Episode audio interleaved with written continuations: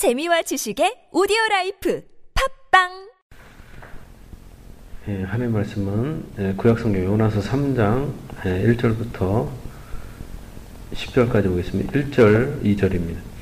여호와의 말씀이 두 번째로 요나에게 임하니라 이르시되 일어나 저 큰 성읍 니느웨로 가서 내가 네게 명한 바를 그들에게 선포하라 하신지라. 예, 이제 1장, 2장에서는 요나가 도망갔다가 다시 돌아왔어요. 여기서 보면 하나님께서는 요나의 이 선지자의 직분을 다시 회복시켜 주시고 하나님께서 예언자의 임무와 영광을 돌려 주셨습니다. 이렇게 한 것은 요나가 어, 어떤 기도했기 때문에 어떤 요나의 공로로 이렇게 회복된 게 아니라 하나님의 놀랍고 유일한 사랑으로 회복된 것입니다. 예.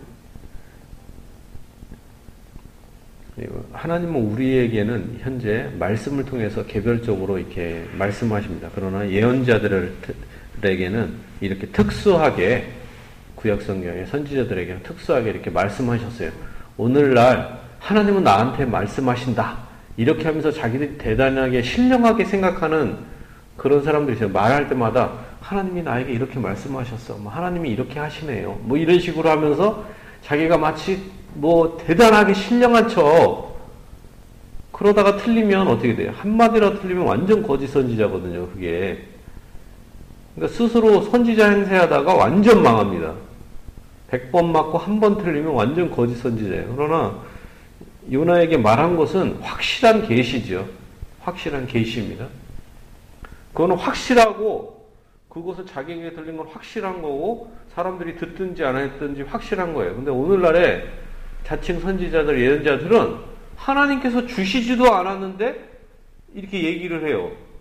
그거는 엄청나게 그 교만한 거고, 그거는 진짜 지옥 갈 죄입니다. 3절 말합니다. 요나가 여호와의 말씀대로 일어나서 니누에로 가니라. 니누에는 사흘 동안 걸을 만큼 하나님 앞에 큰 성읍이었더라. 사흘 동안 걸어 다닐 만큼.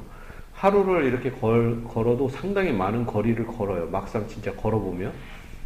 그런데 이렇게 사흘 동안 이게 걸으면은 엄청 큰 어, 성읍이죠. 근데 이 여호와의 말씀대로 일어나서 니누에로 갈때 이 큰 성읍에 예, 요나는 혼자 무장하지 않고 혼자 갔다는 것입니다. 대단한 믿음이죠. 담대한 마음을 갖고 어, 이렇게 믿음의 힘이 컸습니다. 그러니까 자기가 죽음을 각오하고 가는 거죠. 이 적국의 땅에 우리가 볼 때는 결론을 아니까 단, 단순한데 막상 이 상황에 딱 처하면 엄청 엄청 큰 성화 아닙니까? 도시예요, 도시. 딱 가는데 엄청난 그, 그 건물들과 이런 걸 볼 때 압도되죠. 초라한 자기 행실, 돈도 없습니다. 무기도 없습니다. 혼자입니다. 자기는 생각하면서 가는 거죠. 하나님의 뜻이면 죽고 사는 것이 다 달려있다. 이게 보고 가는 거죠. 이렇게 하, 이 요나는 하나님의 자비를 죽음에서 살아나는 것 같은 이런 자비를 크게 체험하니까 자비를 체험하면 체험할수록 더욱더 하나님 앞에 또한 사람 앞에서 더욱 담대하게 자신의 임무를 수행할 수가 있었던 거예요. 그러니까 임무를 수행하기 전에 하나님의 자비와 이 능력을 체험하는 것이 필요합니다. 그래서 하나님께 자신의 생명과 안전을 믿고 맡기면서 모든 위험을 단호히 극복할 수 있도록 예, 극복하게 된 것입니다. 여기서 예, 유명한 역사학자인 헤로도토스가 있어요. 이 사람은 예, 이 니느웨에 1,500개 정도의 망대가 있었다. 아, 이렇게 합니다. 아, 인구도 상당히 크죠. 많죠. 어린 아이만 12만 명이 되니까 대단합니다.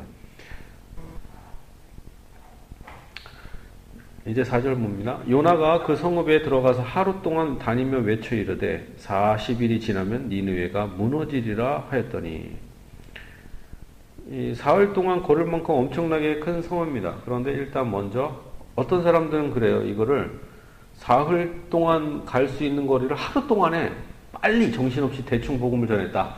그런데 그렇진 않고 하루 동안 그냥 걸어서 복음을 전한 거죠. 다닌 거죠. 어떻게 다, 다녔는지 모르지만 다녔는데 40일이 지나면 니느웨가 무너지리라. 메시지도 단순해요. 어, 40일이 지나면 니누에가 무너지리라. 오늘날 많은 사람들이 전철이나 이런 데서 예수 믿고 천당, 불신지요 이런 식으로 전하는 것처럼 그 당시에 니누에가 아주 심플하게 단순하게 전한 것입니다. 5절 말합니다. 니누의 사람들이 하나님을 믿고 금식을 선포하고 높고 낮은 자를 막론하고 굵은 배 옷을 입은지라. 근데 여기서는 만약에 만약에 이 똑같은 메시지를 유다나 이스라엘에서 메시지를 전파했다. 그럼 요나는 돌에 맞아 죽었을 겁니다. 모함을 당하고 이렇게 해서 일반적으로 해갖고 감옥에 갇힌다거나 이렇게 해서 그 대다수 선지자들이 그랬잖아요. 근데 희한한 게 이렇게 외치고 다니면 이방 나라잖아요. 그럼 모르는 사람 아닙니까? 그리고 뭐, 이 니누에가 얼마나 말을 잘했는지 모르죠. 언어가 이거밖에, 이거밖에 갈대어를 몰라 쓰고 요거만 외쳤을 수도 있잖아요. 그냥, 여, 우리가 미국 가갖고 영어 하나도 모르는데 그거만 외치는 거예요.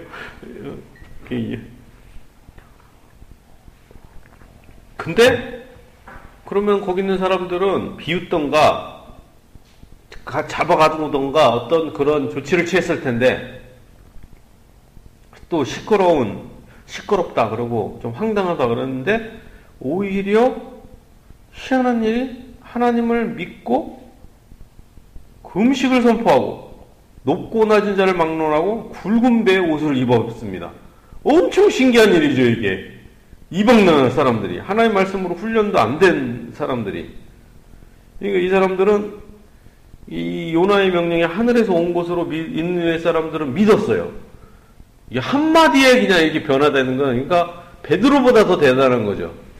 베드로보다. 베드로는 좀 어느 정도 기초 지식이 있는 사람들한테 얘기했다면, 예수님의 기적도 보고 막 맛보고 이런 사람한테 복음을 전했다면, 니누에는 복음, 이 말씀을 전혀 몰랐던 이방 땅에 가서 전했는데, 한 방에 그냥 다 믿는 거예요. 하루 동안, 하루 만에 회개를 하는 거죠. 엄청 신기한 일입니다. 메시지의 내용도 심플해요, 아주. 저주 선포. 근데 이 사람들은 요나를 이 말씀을 믿고 하나님의 자비를 간절히 간구합니다. 그리고 또 희한한 거는 여기서 너희들이 회개하면 용서하신다. 안 망하게 한다. 그런 내용도 없어요. 원래는 하나님의 심판을 선포할 때 회개하면 다시 하나님께서 용서하시고 이런다라는 그 내용이 첨가돼요, 일반적으로. 이 두 가지로 가는 하나님께 순종하면 복을 주시고 순종하지 않으면 하나님께서 심판하신다 하는데 여기서는 오직 저주만 선포해요. 근데도 이 사람들이 회개를 합니다. 요나는 하나님의 자비하심을 분명히 가르쳐 주지는 않았어요. 이방 나라고 더군다나 니느웨 사람들을 싫어했어요. 왜냐? 적국이었기 때문에. 그리고 분명히 아수, 아시리아 제국에 의해서 자기 이스라엘 민족이 멸망할 것을 알았다고 봅니다. 그런데 거기 사람들이 멸망하기, 우리는 자기 나라를 공격하지 말아야 되잖아요. 멸망하면 얼마나 좋겠어요. 멸망하리라. 네, 죽었어. 신나게 이제 전했는데 믿음으로 이끌지 않았습니다. 요나의 말씀은 오직 공포밖에 없어요. 공포. 그리고 희망을 전하지 않았는데 희한한 거는 이 사람들이 이 저주의 선포의 메시지를 듣고 오히려 하나님의 자비를 구합니다. 이거 볼 때는 요나는 의도하지는 않았죠. 저주를 선포하면 자기를 죽게 하던가. 자기는 죽음을 각오하는 사람 아니에요. 이 사람은 죽음을 각오하고 싫은 거죠. 원수의 나라니까. 그러니까 회개에 대한 메시지는 아주 전하지 않아요. 아싸리. 근데도 이 나라가 회개를 합니다. 오늘날에 우리나라가 가장 싫어하는 나라가 어떤 나라예요? 일본이죠. 많은 사람들이 선교, 선교로 뭐 중국을 간다, 베트남을 간다, 라오스를 간다, 뭐저 어티니지를 간다, 어디를 간다 하더라도 일본은 시큰둥하고 일본에 대해서는 좀만 얘기가 있으면 지진이 나서 막 멸망해야 된다. 땅이 가라앉길 바라고 기독교인들도 많이 그러고 목사들 설교할 때도 그게 뉘앙스가 그게 깔려 있어요. 꼭 우리가 니느웨를 생각하는 요나와 거의 같습니다. 그 마음이 중국 갈래, 일본 갈래? 그러면 다 중국 가죠. 일본은 안 가죠. 중국은 지금도 복음 전하기가 힘들다고 하는데도 중국 가지만 많은 사람이 중국 가지만 일본은 안 가요 사람들이 희한하게 그 마음에 그런 게 있죠. 망했으면 좋겠다라는 생각이 민족적으로 깔려 있는 거죠.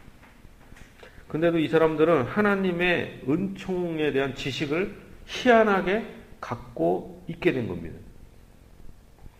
6절 말합니다. 그들이 그 일이 니네 왕에게 들림에 왕이 보좌에서 일어나 왕복을 벗고 굵은 배옷을 배옷을 입고 제위할 왕까지 들리면 이 국가를 물랑케 해서 확 죽여야 되잖아요. 국가 기강을 흔드니까. 근데 왕이 일어나서 배옷을 입어요. 7절 말합니다. 왕과 그의 대선들이 조서를 내려 니네에 선포해 이르되 사람이나 짐승이나 소떼나 양떼나 아무것도 입에 대지 말지니 곧 먹지도 말 것이요 물도 마시지 말 것이며 8절입니다. 사람이든지 짐승이든지 다 굵은 배옷을 입을 것이요 힘써 하나님께 부르짖을 것이며 각기 악한 길과 손으로 행한 강포에서 떠날 것이라. 이게 회개를 해도 극단적입니다. 물도 안 마셔요. 회개를 해도 배옷을 입을 뿐만 아니라 물도 안 마시고 이제 짐승까지도 그러니까 이게 애들까지도 얼마나 그게 그러면 애기들이 좀만 안 먹어도 얼마나 울부짖고 난리 나요. 근데 하나님의 자비를 엄청나게 강구하는 거죠. 신약 성경에 예수님이 요나의 설교를 듣고 니네 백성을 회개한 거 그거에 대해서 엄청 칭찬하잖아요. 그만큼 니누의 사람들은 회개를 합니다. 근데 니누의 왕을 움직인 건 무엇이냐? 하나님의 말씀의 숨은 능력이라는 것입니다. 말씀의 숨은 능력. 희한하게 요나도 힘이 없고 의도하지 않았지만 말씀은 희한한 능력이 있어서 거기에서 니느웨 왕이 그 말씀을 듣고 희한하게 깨닫게 됩니다. 물론 하나님은 이 세상에 말씀 말고도 어 여러 가지 방법으로 어 이렇게 역사를 하십니다. 그러니까 여러 가지 방법을 통해서 설교하시는 방법을 통해서만 역사하지 않고 또한 똑같은 방법, 똑같은 사람에게 똑같지 않고 다 다른 상황에 또 다른 사람들에게 각기 다른 다양한 방법을 사용하셔요. 그런데 인간의 마음을 감동하는 가장 큰 것은 말씀을 통하여 감동시키는 겁니다. 그러니까 사람의 마음과 생각을 어떻게 바꿀 수 있느냐? 말씀으로. 저주의 말씀조차도 이게 겸손케 되는 효과가 있잖아요. 율법의 기능이 정죄의 기능이 있잖아요. 그래서 정죄의 기능은 뭐예요? 회개케 하는 기능이잖아요. 근데 율법의 기능을 유, 대인들은 이해할 수가 없었죠. 오히려 교만했어요. 율법의 정죄적 기능을 우리가 율법을 다 지켰나이다. 부모를 공격했고 다 했습니다. 라고 이렇게 율법에 대해서 오히려 하나님이 아 너희들은 회개를 해야 된다. 나는 하나님의 자비만 구해야 된다는 것이 율법 주신 본질적인 이유인데 그들은 오히려 고만해졌는데 이방 나라들은 율법의 정제적 기능을 이해한 거죠. 어떻게 보면 이해할 수, 이해할 수 없게 니네들이 죽는다. 회개를 얘기 안 했는데도 벌써 그들은 찔려갖고 회개를 하면서 하나님의 자비를 구하는 거죠. 근데 여기서 금식과 배옷이 배옷을 하는데 배옷을 입는데 이것이 회개의 전부는 아닙니다. 단지 이것은 마음의 순결과 진실성을 이렇게 어떤 나타내는 거지 회개의 본질적인 것은 마음의 순결과 진실성입니다. 그러니까 막 꼭 눈물을 흘렸다, 뭘 했다, 뭐 내가 뭘 30일을 금식했다, 뭐 했다, 그게 회개의 본질이 아니고 이런 마음의 순결과 진실성입니다. 이렇게 우리도 예, 일평생 이렇게 마음의 순결과 진실성으로 회개를 해야 됩니다. 그런데 여기서는 공, 회개가 어떤 회개냐? 금식이 어떤 금식이냐면 이건 공식적인 국가적인 민족적인 금식이에요. 그래서 사실은 칼빈 당시 때나 종교역 때도 이렇게 국가적인 금식의 날이 있었어요. 2차 대전 때도 이렇게 그 영국 같은 데서는 국가 금식일로 이렇게 나타 이렇게 제정하기도 하고 막 그랬어요. 그런데 이렇게 여기서 국가적인 이런 민족적인 회개입니다. 그래서 이거는 공적이고 장엄한 증거로 등장하게 될 때는 이렇게 금식이 공적인 금식이 필요합니다. 이렇게 한 거죠. 그러나 무엇보다 가장 중요한 것은 마음 마음이 변화되고 정직한 삶으로 완전히 돌아서는 게 가장 본질적이고 이것은 그냥 외적인 그런 나타남과 아, 증거에 불과한 것입니다. 근데 로마 카톨릭이나 이런 데서는 이런 본질보다 이 형식에 치우치는 거죠. 형식주의에 빠져갖고 형식주의에 빠진다 하면 뭐냐면 외식에 빠지는 거죠. 외식. 그러면서 그것을 진정한 자기들이 정통이다. 우리가 진짜 회개하고 있다. 그러니까 예수님의 제자들까지 너희들은 왜 금식 안 하냐? 우리는 금식하는데 이런 식으로 우리가 진짜다 정통이다. 우리가 껍데기만 붙잡고 있는 거죠. 구절 말합니다. 하나님이 뜻을 돌이키시고 그 진노를 그치사 우리가 멸망하지 않게 하시리라 그렇지 않을 줄을 누가 알겠느냐 한지라. 이 여기서 이게 하나님의 말씀이 계시가 되지도 않았는데 벌써 이런 생각을 해요. 하나님이 혹시 뜻을 돌이키시고 그 진노를 거치사 우리가 멸망하지 않게 하시리라. 그렇지 않은 줄 누가 알겠느냐? 이 사람은 그래도 약간의 의심은 있었어요. 약간의. 그렇지 않은 줄 못해. 그래서 최선을 다해보자. 여기서 이렇게 한다는 것은 뭐냐면 이 사람은 회개를 했다는 것은 믿음이 있었기 때문에 회개를 한 거예요. 회개하면 하나님께서 자비를 주신다. 하나님은 자비로우신 분이라 분이실 거라 우리가 회개하면 우리를 용서하실 거라는 그 믿음이 이 왕에게 있었다는 것입니다. 그러니까 신앙과 회개가 어느 정도 이게 연결되는 거죠. 신앙과 회개는 연결됩니다. 그냥 그러면서 왕은 약간 여기서 그렇지 않을 줄을 누가 알겠느냐 하면서 선명하게 말하진 않아요. 왜냐면 자기들의 지은 죄가 너무 크니까 이것은 불신을 의미하는 게 아니고 겸손을 의미한다. 이렇게 겸손한 겁니다. 그래서 하나님이 은총 주시면 모든 것이 잘 될 것이라고 믿었습니다. 하나님의 은혜와 사랑이야말로 생명과 구원의 원천입니다. 모든 축복의 원천이죠. 이 왕은 이걸 믿었습니다. 10절 말합니다. 하나님이 그들이 행하는 것, 그 악한 길에서 돌이켜 떠난 것을 보시고 하나님이 뜻을 돌이키사 그들에게 내리리라고 말씀하신 재앙을 내리지 아니하시니라. 여기서 하나님이 뜻을 돌이키시죠. 보시고 돌이키시고 내리려고 말씀하신 재앙을 내리지 않지요. 여기서 보면 하나님은 이 사람들의 참되고 중요한 변화를 보셨다는 것입니다. 그리고 이, 들이 근본적으로 하나님을 경외하고 하나님의 자비를 믿었다는 것, 사랑을 믿었다는 것을 보신 겁니다. 오늘날 우리에게도 은혜를 이렇게 풍성히 주시듯이 이방 나라인 니네웨 사람들에게도 하나님께서는 예, 은혜를 주셨어요. 그렇다고 해서 여기서 또 중요한 게 있습니다. 회개가 하면 용서한다 이런 기계적인 게 아닙니다. 회개가 하나님의 자비를 이끌어내는 자동적 수단이 아닌 거예요. 하나님의 자동적 수단이 아니에요. 그냥 하나님은 자비가 너무 풍성해서 이 사람들이 조금 흉내를 냈는데 은혜를 주신 거죠. 충분한 회개의 그 완전한 그 조건을 성취했기 때문에 이것을 용서했다. 이건 아닌 거죠. 죄에 비례해서 충분한 회개를 했기 때문에 그거에, 그거에서 줬다. 절대 그럴 수가 없죠. 나의 죄에 대해서 얼만큼 회개를 해야 용서를 받을 수 있겠어요.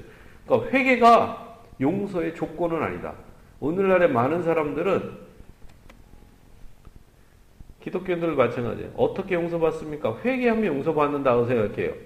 근데 그 회개조차도 근본적으로 믿음으로 용서받는 겁니다, 사실은. 회개라는 얼만큼 회개를 해야 돼요? 그러면 애들이 진지하게, 순수하게, 뭐 열정적으로 눈물을 흘리며 뭐 그런 회개의 근본적인 마음 속에 믿음이 있어야 하나님의 자비에 대한 믿음이 있어야 용서를 받는 거죠. 믿음으로 용서받는 거죠. 하나님의 관대하심으로 용서하는 겁니다. 그래서 하나님이 원하시는 것은 죄를 증오하고 진실하고 참된 마음으로 하나님의 자비의 품으로 나오는 것입니다. 회개 자체가 구원의 이유가 아닙니다. 그리고 여기서 보면 하나님은 벌 준다고 했다가 이렇게 뜻을 바꾸잖아요.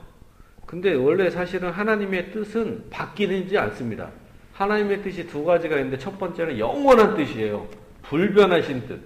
이것은 바뀌지 않습니다. 사실은. 절대적으로 안 바뀌어요. 이 뜻이 바뀐다는 게 아니고 이, 이 땅에서의 어떤 섭리적인 그런 인간의 상응할 때 어떤 이런 어, 변화가 가능한 뜻이죠. 그러니까 하나님의 뜻은 두 가지가 있는데 변화할 수 없는 뜻. 그 다음에 그 밑에 단계에서의 변화할 수 있는 그리고 인간의 이해력에 맞춰주시는 그런 것입니다.